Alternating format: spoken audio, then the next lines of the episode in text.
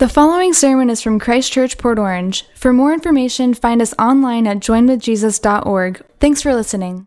I want to look to a New Testament passage this morning, Ephesians chapter 1. If you have a Bible, you can turn there. If you have your phone app, you can scroll there. It will be on the overhead. And I want to draw your attention to a section of Paul's letter to the church at Ephesus that highlights the power and the implications of the resurrection of Jesus and his power toward us. And um, we'll start reading in um, verse 15 of chapter 1. For this reason, ever since I heard about your faith in the Lord Jesus and your love for all God's people, I have not stopped giving thanks for you, remembering you in my prayers.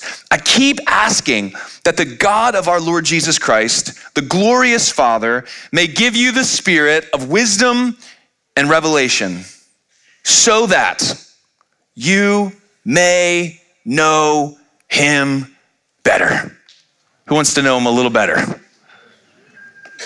I pray that the eyes of your heart may be enlightened in order that you may know the hope to which he has called you. Somebody say, I got a hope. hope. Mine's better. Say, mine's better. mine's better. I got a hope. He says, the riches of his glorious inheritance in his holy people. That's y'all, by the way.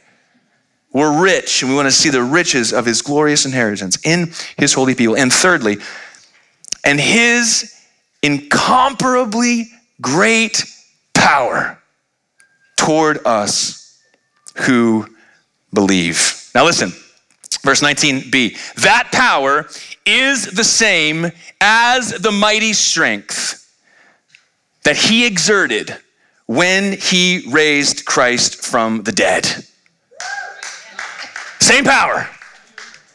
And seated him at his right hand in the heavenly realms far above all rule and authority, power and dominion, and every name that is invoked, not only in the present age, but also in the one to come.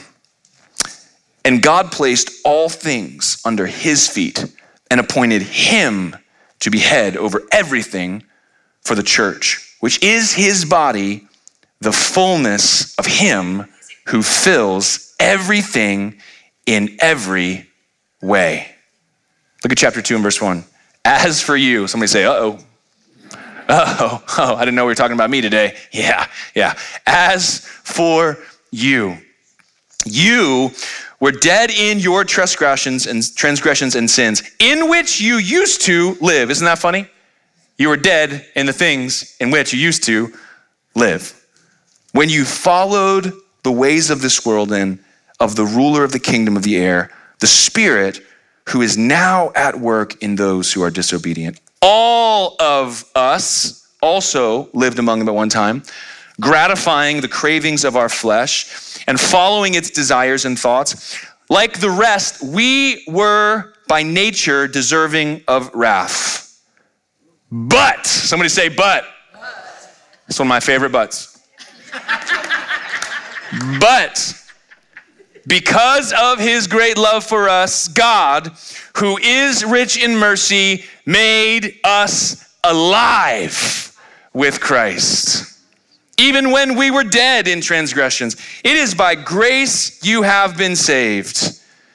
And God raised us up with Christ and seated us with him in the heavenly realms in Christ Jesus. Now, check it out. He's just showing off, because check this out. In order that in the coming ages, he might show the incomparable riches of his grace expressed in his kindness to us in Christ Jesus. God, we thank you for the good news. We thank you that you have done the humanly impossible. God, we thank you that in the life and death and resurrection and ascension of Jesus, we get a glimpse into the truth of who you are. We get to know you better. God, we thank you that we get to experience for ourselves the transformative power of your great might. And God, I pray that we would experience a little bit more of a revelation of it this morning. God, open our eyes to see.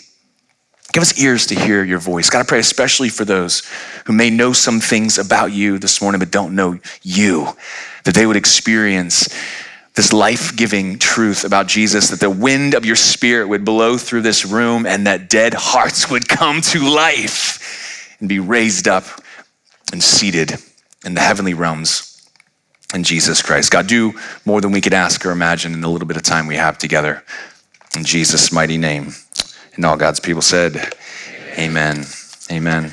Easter obviously is one of my favorite times of the year, and one of the, the the joys of Easter is the family photos. And this past week, I went back and found all of the years of family photos in the development of our family, uh, even pre kids. And I made a little uh, folder in my phone of all of those pictures of the kids. And it's crazy to see how they've grown. I already saw some kids here this morning who I remember seeing when they were small, and I was shocked to see how they have grown in my absence. Do you guys realize that you were made by God and for God? That every human being on the planet was created in the image of God and is a child of God. And it's a miracle that any person comes to know God through Jesus for who he truly is. It's a miracle of God himself. The scriptures reveal to us that the true knowledge of God has been lost and sin has separated every human being from God. And the only reason there are Jesus worshipers in the room this morning is because of what God has done. And that finds its highlight and focus in the resurrection of Jesus. Now, we hope some of you came to church today because you wanted a free photo. And we hope some of you came to church today because it's a family tradition. And we hope some of you came to church today because it's Easter and that's what you do.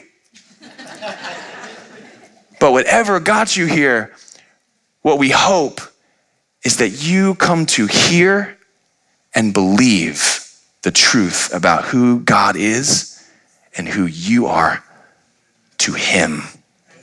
Do you know that? You come to get a glimpse of His great love and what He has done to, to rescue you back from the spiritual dead and to bring you into his family, to make you a part of his very body, and to continually blow your mind with new experiences of his incomparably great power. Listen, I, I turned 40 last year. I turned 40 last year, and I have only known the power of God more and more and more every single year. It never gets old, it never comes to an end. There is always more for you to experience. If you are breathing, He's got more for you. Do you know it? Yes. People asked me before if you could go back and be any age again, what age you would be. I say, I wouldn't go back. It's terrible back there. I'm happy right where I am, and I, I'm, I'm grateful it's getting better all the time. And the only reason for that is because of Jesus. And so I want to just look briefly at this section of the letter to the Ephesians. I love in chapter 1 and verse 15 that it starts with a relentless prayer a relentless prayer. Now, the Apostle Paul is obviously, a, a, his pay grade's above mine, but he's a pastor not unlike me, and he's writing to a church not unlike you. And he says, For this reason, because I've heard about your faith in the Lord Jesus, miracle number one, and your love for all God's people. That's miracle number two. Have you met God's people? Because I've heard a testimony of your faith and your love. I have not stopped giving thanks for you and remembering you in my prayers. I keep asking, you hear that? Relentless prayer. I keep asking that the God of our Lord Jesus Christ, the glorious Father, may give you the Spirit. You see Paul's Trinitarian understanding of God? The Lord Jesus Christ, his glorious Father, and his Spirit that is of wisdom and revelation. For this reason, that you may know him better, because the more you know God, the better everything gets. Do you realize it? Yes. Thank you for saying yes. Somebody knows what I'm talking about. Verse 18, I pray that the eyes of your heart might be enlightened in order that you may know, and he lists three things the hope to which he has called you. Some of you don't know how good you have it. Some of you are happy with what you've got so far. Oh, there's so much more. There's a hope beyond hope. Listen, I don't know what kind of dark situation you got, you know, the one you didn't bring to church, the one you're not talking about. I don't know what it is, but I can tell you this there's hope beyond that. Do you know that? There's hope beyond that. And God wants you to experience it. There's so much more in store. He wants you to know the hope to which He has called you because it's resurrection hope. Do you realize that? It's resurrection hope. The hope we have means we have hope beyond death. Do you guys know you can't outrun death, but because of Jesus, you can outlive it? Yes. And that's the hope we've got right here. And so the Apostle Paul's praying, and we're praying. Our whole church is praying. Some of you are here and you haven't been here before, you haven't been here in a while. We are praying. We are praying for you. We've been conspiring to get you in here because we want you to know God's love. We want you to, we want to give testimony to the miracle that He's done in our own lives. And we want you to be a part of the family. And we've been putting our money where our mouth is. We know this is get this is our fullest Easter we'll ever have, and we have put together like a million bucks so that we can build a bigger sanctuary to fit more people and to minister to more families and to reach more of those people that God made and who are separated from Him. Do you realize this? And so we are as relentlessly praying. You might be here because your mom has been praying, your grandma has been praying. You may have an uncle, somebody praying for you. Somebody somewhere has been saying your name out loud to God, and but here you are. And so we add our relentless prayers to Paul. We want you to know the hope to which he has called you to. The second, we want you to know the riches of his glorious inheritance in his people. Man, I'll tell you what, Church of Jesus gets a bad rap. And you know, sometimes we're trouble. I get it. I get it. Everybody's got that bad church experience. But God loves people. And it doesn't mean we're perfect, but it does mean we're forgiven. We're being perfected. God's at work in us. He's changing us to be more like his son. And if we're doing this thing right, where we're walking and following him, then there's something really beautiful to be seen and experienced. And i have never been happier as a Christian to have a family like my church family. I've never once felt as at home and supported and encouraged and cared for and loved as I do right now. And I want you to experience the same thing. The last thing that this relentless prayer is for is that you would come to know his incomparably great power for us who believe. Do you know you have untapped power inside of you? Do you know that? Do you know that? Some of you don't realize what you got going on, on the inside of you. Some of you need to start a new hobby, try a new thing, and you'd be like, "Ooh, I surprised myself. That came out better than I thought." But there's a power inside of you that actually can transform you. The things you thought you'd never break free from, that you'd never get over, that you'd never stop doing, the destructive patterns that have ruined relationships, that have left you feeling guilty and shame, God's given you power over it. And He wants you to experience that. And the more you get to know Him, the more you'll experience that power. My question then is do you believe? The offer is believe and live. My question is, do you believe? Believe in what? I love that um, verse 19, kind of B, starts to explain this incomparably great power. Look at it with me. This relentless prayer gives way to a resurrection power. Look at this. That power is the same as the mighty strength he exerted when he raised Christ from the dead. In Romans 8, Paul would say, the same power that raised Christ from the dead lives in you. It's just right, same power right down inside of you. That means this is why you don't have to be afraid of death either. Do you know that? Because that power, death can't stop it. And when you, when you hear God's voice and the time comes, I'm back. That's the power. It's the power he exerted when he raised Christ from the dead. And check this out seated him. You know, Christ just didn't get raised and walk around and hang out and still here. He's seated in the throne of power at the right hand of God. He is ruling and reigning over all things. Everybody reports to him. Do you realize this? This is the reality that we live in as the Christian church. We are, we are dual citizens of earth, of America, and of heaven. Do you realize that?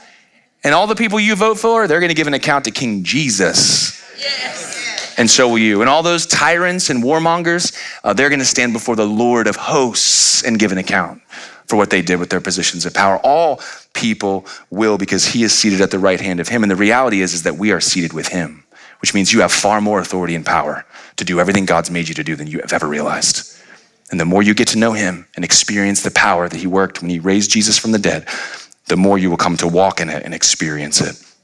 Far above all rule and authority and power and dominion and every name that is invoked, he goes on and on and on. Not only in the present age, but also in the one to come. And God placed under his feet all things and appointed him to be head over the church, which is his body, the fullness of him who fills everything in every way. God's getting his fingers into every part of the world. You know, there's nowhere there's not the people of God. Nowhere there's not the testimony of Jesus. There's nowhere the gospel isn't being shared. You can't keep it out of prisons. You can't keep it out of countries. You can't keep it out of, you can't keep the gospel from anywhere on the planet because Jesus is filling up with the fullness of everything he's doing and we are a part of that thing. Amen. So we got resurrection power, and we need we need a, a, resurrection king, brothers and sisters. We need a shepherd king. We need a king who is selfless enough to lay down his life for us and powerful enough to take it back up again. You know, Jesus said crazy things. I love when people try to tell me he was a teacher. I'm like, I know some teachers. Jesus was not just a teacher. Jesus said, I have authority to lay down my life and authority to take it up again. I, I cannot even rouse myself from a good nap.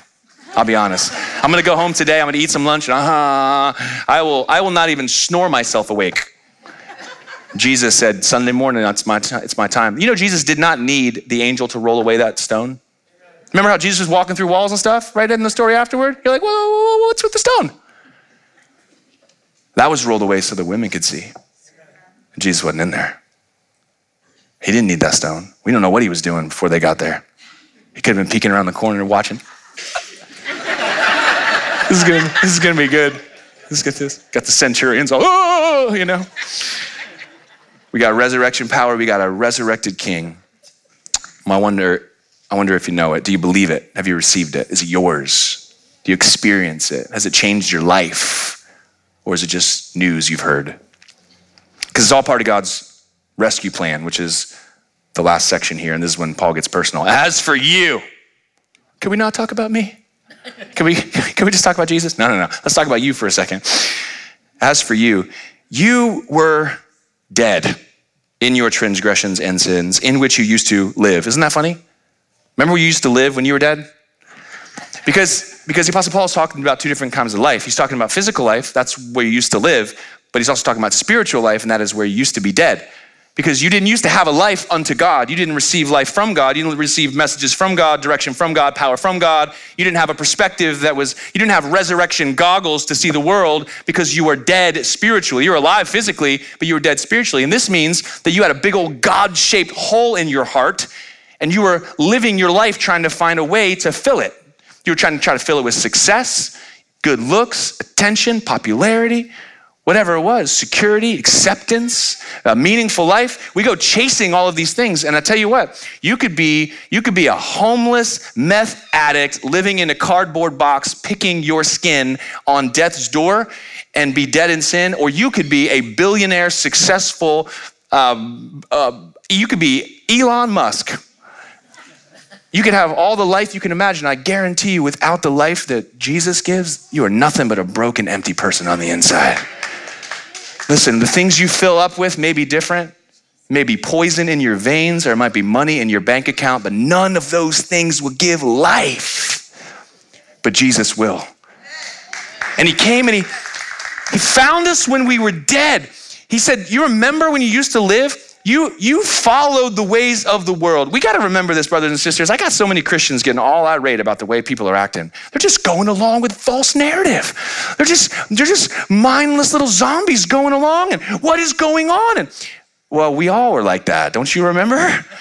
Because we didn't have anything going on in, on the inside. And so we just went with what made the most sense. And there's all kinds of sides to this. We'll, we'll, find little groups of people to dizzy you in and get you cooped up with. We'll find your tribe and we'll lead you astray in a different direction. We don't care. The enemy doesn't care how you end up in death. He doesn't care what route you take to get there as long as you're following the ways of the world. And so you're just going to find a stream of consciousness. I don't know if you came from a dead left or a dead right, but you're both dead.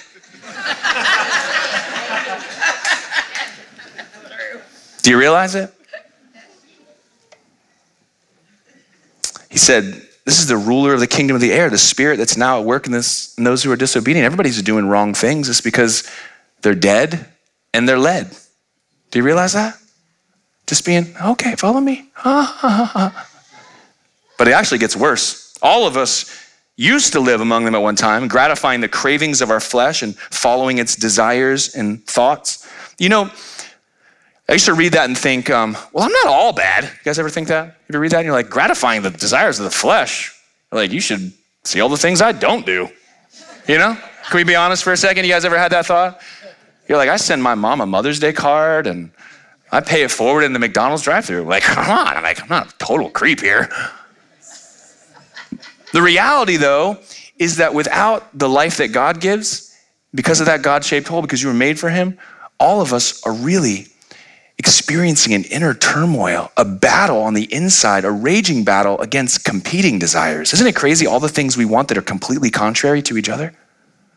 Isn't it crazy that people want acceptance and faithfulness from a spouse and they still cheat? How can you want both of those two things? What are you doing? Well, people are navigating complex, competing desires. Why? Because we're dead.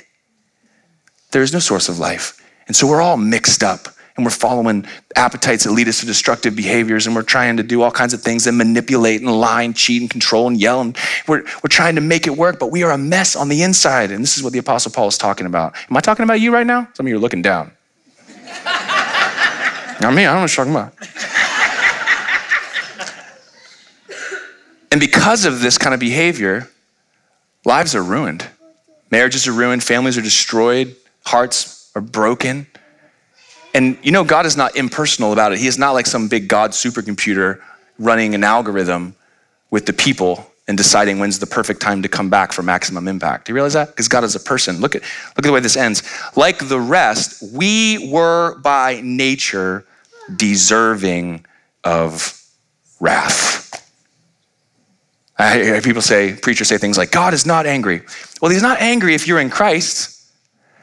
But you're a person, you realize you're made in God's image. You're a person because God's personal.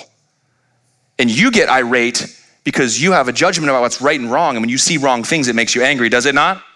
You ever driving along with your four kids in your minivan and somebody in, in a Mustang GT flies past you at 100 miles an hour, runs a red light? Oh, and you get that little burn on the inside? That's called wrath. And you know it's wrath because it's vindicated when four blocks up the road they're pulled over by the police. And you're like, ha ha, yes, you get what you deserve, endangering my children, passersby, and dogs. you know what I'm talking about? You know that internal sense of justice, right and wrong, and anger?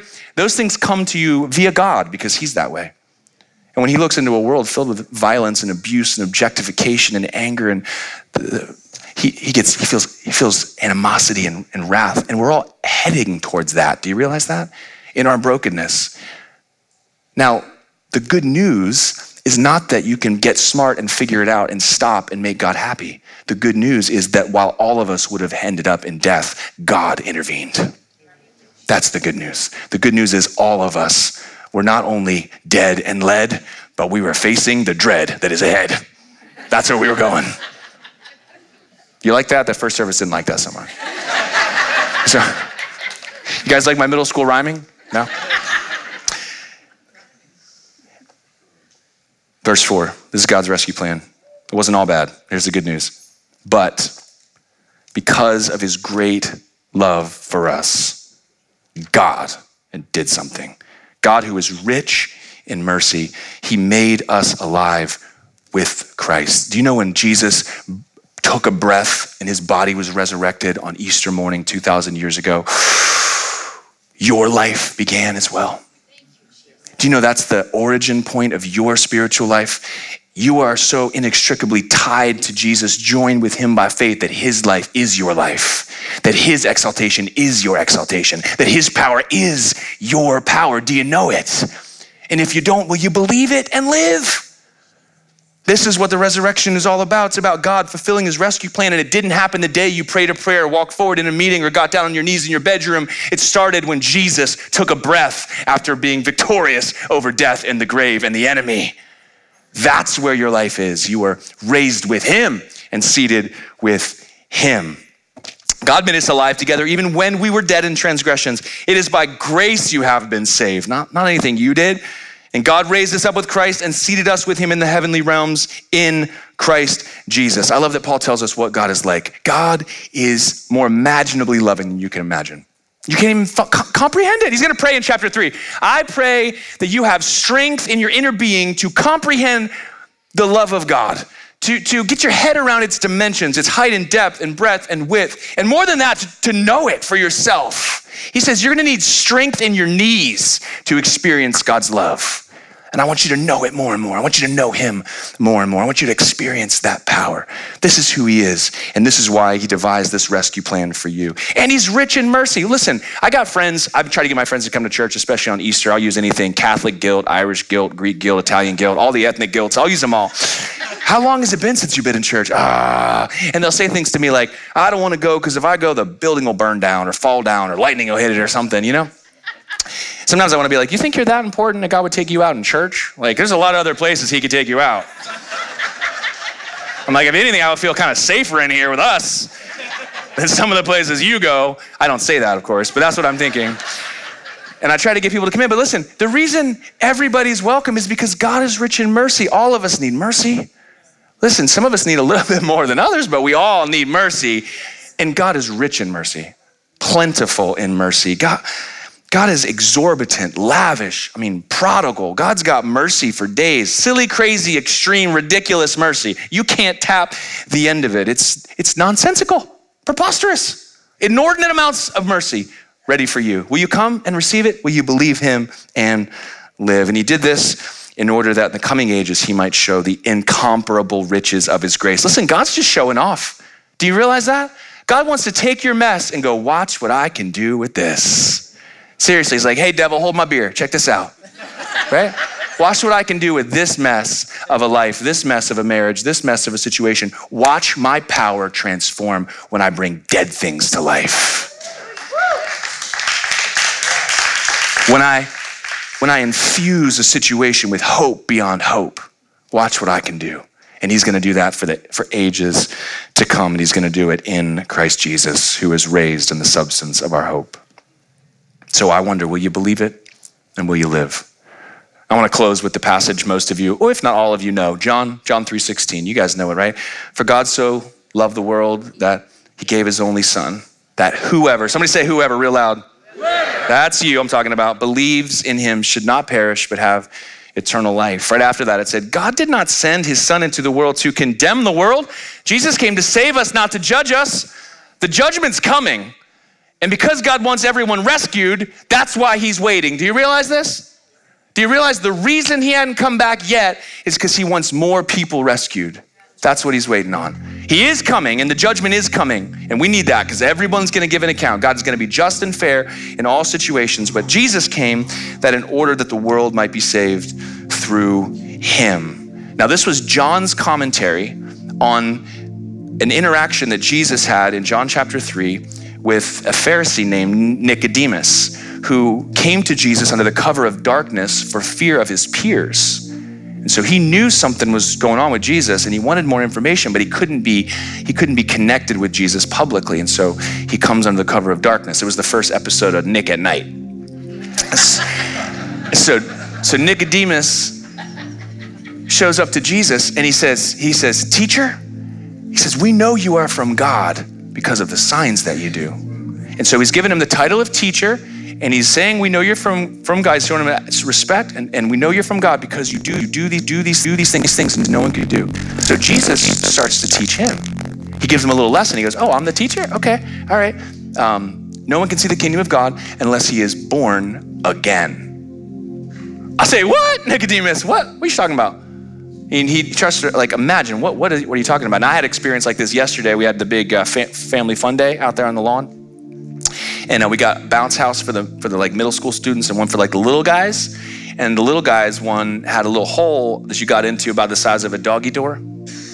And um, about the three hours in, my son was in there. He jumped and he twisted his knee, and I heard that that that scream. You know that scream that you know something's wrong. You know, there's the scream. You're like, ah, they're fine. But when you're a parent, you know, like, oh, that's a bad one. And so I ran to his rescue and I jumped in that bounce house and I scooped him up and I looked at his knee and I, I calmed him down. And I was so fixated on helping him that I didn't really realize what I got myself into until I went to leave. and so I'm standing in this bounce house and I'm looking at this door that's like a square foot. My first thought was, how did I get in here? And this is like the end of the day too, so it was like dirty and sweaty and smelly and hot in there. So I'm holding my son and I'm looking like, how am I gonna get out of here? I wonder if that's what Nicodemus was picturing. Yeah. He's thinking like, what, what did you, what, what, exactly do you have in mind? And and uh, Jesus says like, you're you're the teacher of Israel. You don't know these things. You're supposed to get how this works. He says, um, We don't see where the wind comes from or where it goes, but we can tell when it's here. You got to be born of the Spirit. You got to come alive. You know, you didn't have anything to do with your natural birth. Some other people did, but you did not. But you, at some point, came to be aware that you were alive. And the same thing is true spiritually. The Holy Spirit moves. When the good news about Jesus, the truth about God is, is shared, whether it's in a sermon or across the table at a coffee shop or opened from a book in your bedroom by yourself, when that good news makes its home in your heart, the wind of the Spirit blows and you come alive. And I believe that ha- is happening right now maybe right in this room, maybe streaming online. I know it's happening all over this country because everyone's talking about the risen Jesus right now. And people who need hope are finding themselves hearing about it. And it's God's rescue plan. And there's been people relentlessly praying for you. And there's resurrection power that's available to you. The question is, will you receive it? Listen, none of us are so smart that we're like, I thought it through. This is a good idea. I'm gonna, I'm gonna take you up on this offer, Jesus. Yeah, yeah, yeah. Where do I sign? Yeah, no, it doesn't work like that. It's more that you suddenly recognize that this is the truest thing you've ever heard. And it makes sense of all of the feelings you've ever felt. And it's a promise to clear up all the problems you've ever created. And it's hope beyond a death you know is coming. And if you're finding yourself knowing that that's true right now, the wind of the Spirit is moving. And I'm inviting you to believe and live. Amen. Let me pray for us. Would you close your eyes and bow your heads?